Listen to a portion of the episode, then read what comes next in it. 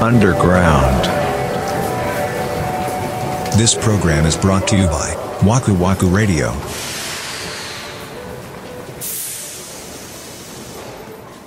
なんかその、八方美人とも違うのよ。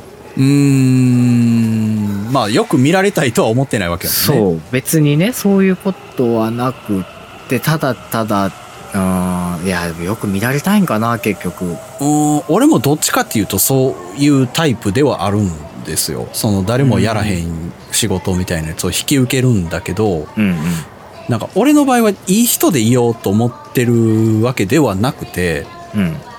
その誰もやらへん時間が嫌やねん俺ああ。そのなんかイライラすんのよはあ、はあはそのいやこの仕事誰かやってくれへんっていう時にその誰も手を挙げない時間みたいなのが嫌なのあ、うん。だからやっちゃうみたいなのはあるけど、意外な感じなんや、自分でも。うん。いや、やりたくないし、いや、え、なんで僕はしないといけないんですかみたいな考え方はベースにあるはずやのに、それと全く逆のことをやろう、やろうとしてるというか、やってるというか、これってでも、うん。いい人でいようとしてるのかもしれないし、うん。まあ、年を重ねていくと、うん。悪い人も見るじゃないですか、結構。うん、そうね。で、そういう人にならないでいようっていう気持ちが働いてるのかもしれないけどね。ああ、そういうことか。そっちなのかな。それもある気はする。だからそれって年を重ねるごとに多分強くなっていったりもすると思うし、うんうんうんその反面教師みたいな人を見る機会が増うえんそうね。た結果う。うんだこれをやるとあの人と一緒になっちゃうしなみたいなんうん。うんだここでこういうのを無視しちゃうと一緒になっちゃうからいやそれは良くないなみたいな判断基準はあったりはするうん。うねん。そうか。こういうさなんかその人によって取りようが違うみたいな話をこの間一個聞いて、うん。作り話というか訓話みたいなものなんですけどちょっと長いんで聞いてくださいね。うん。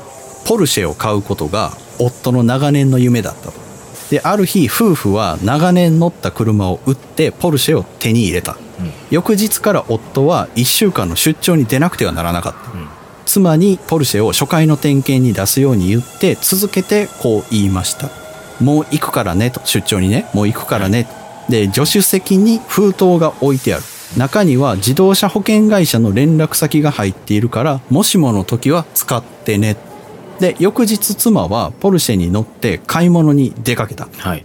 で慣れないスイッチ類に気を取られていると横をガードレールにこすってしまったああ降りて確認するとドアに大きな傷がついていた真っ青になった妻は助手席にある封筒を開けたそこには夫の文字でうん。 「この封筒を開けたということは何かあったんだね」へえ、怖っ。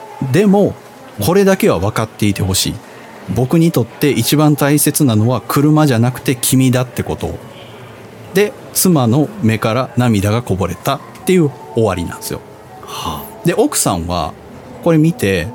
うん。ええ話やなって言ったわけで俺はえ何その夫気持ち悪って思った わけ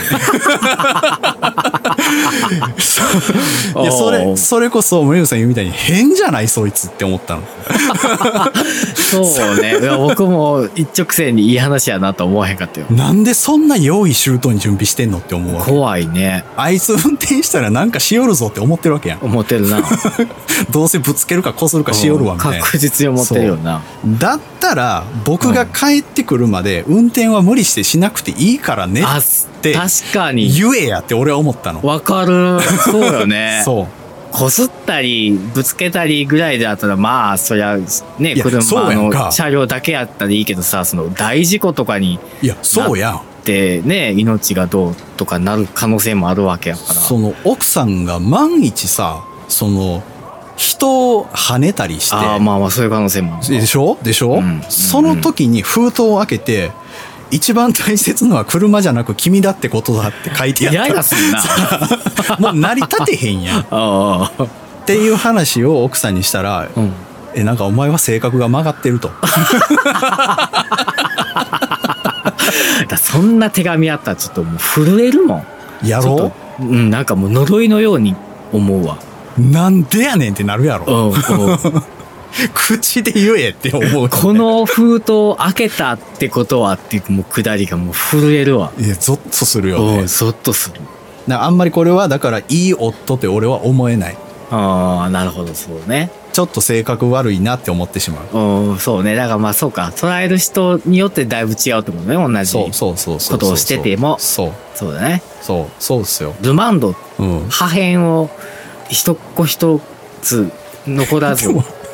不可能じゃない本 当あれ、できんのそいんなや、なんことかああれ。れを、いや、いや俺は今までできたことはないねん。ないな、俺も。せやろもうそこは諦めてるわ。せやろだってあれ普通にさ、袋ビリって開けたらバリバリバリってなるやん。なるし、一口噛んだらもうバラバラよ。だから俺ティッシュ引く もん。ティッシュ引いてめっちゃ首突き出して食べ るもん。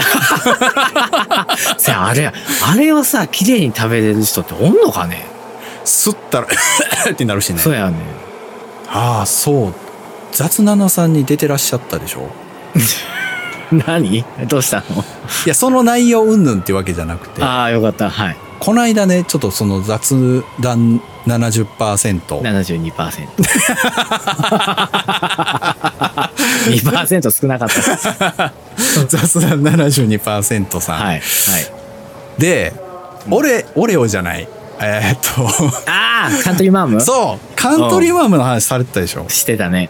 僕ね、あれ、くしくもね、僕もあれ、言おうと思ってたの。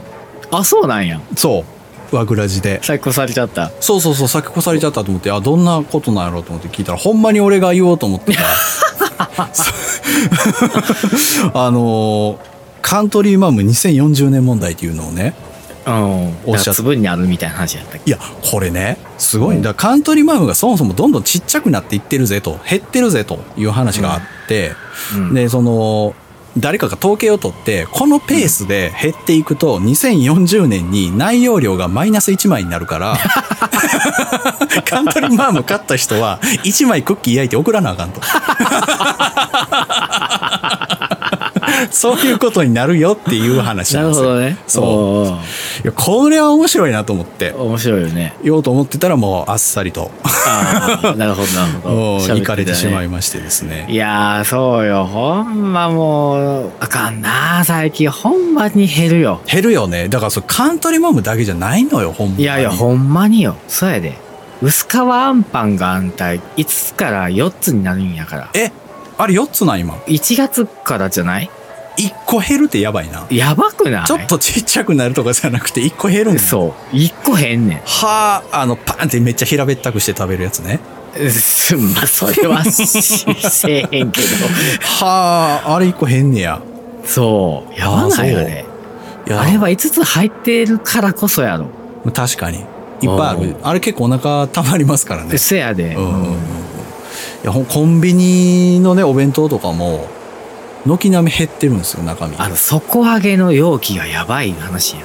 あれすごいねやばいな、あれ。あほんまにすごい僕でねあのー森口さんご存知の通り唐揚げ弁当ばっか食ってた、うんうん。ね、ご飯と唐揚げしか入ってないっていうはいはい。 2食弁当をよく好きで食べるんですけど、減ったんだよねやっぱ内容量が。内容量が減って値段上がってるわけよええだから今コンビニ弁当ってワンコインで買えないですからねまあ、ないでしょ。そうでも俺買ってる時300何ぼ390円とかやったはずやねんああ、まあ、それぐらいだったかもしれへんね。そうやね今もうそれ500円で買えないっていうのが厳しいな。っていうね話を展開しようと思ってたんですよなるほど。だから供養しときましたなる ほどね。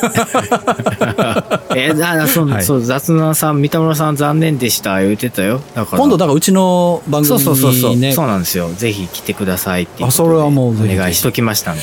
あのお二人が両名ともえっとシステム系の方そうですよ。同じ感じじゃないのよくわかんないんだけど。なんか確そうあです、のツイッターのプロフィールとか見てるとそういう感じがしたの、うんもしかしたらもう森口さん置いていくそうね。いや、そう。いや、そうやね。あの、あのね、お二人と喋っててもね、あ、か、賢いわ、と思ったもん。うん、でもその場合、もう森口さんとその聞いてる人も全員置いていくっていそう。れはちょっと良くない。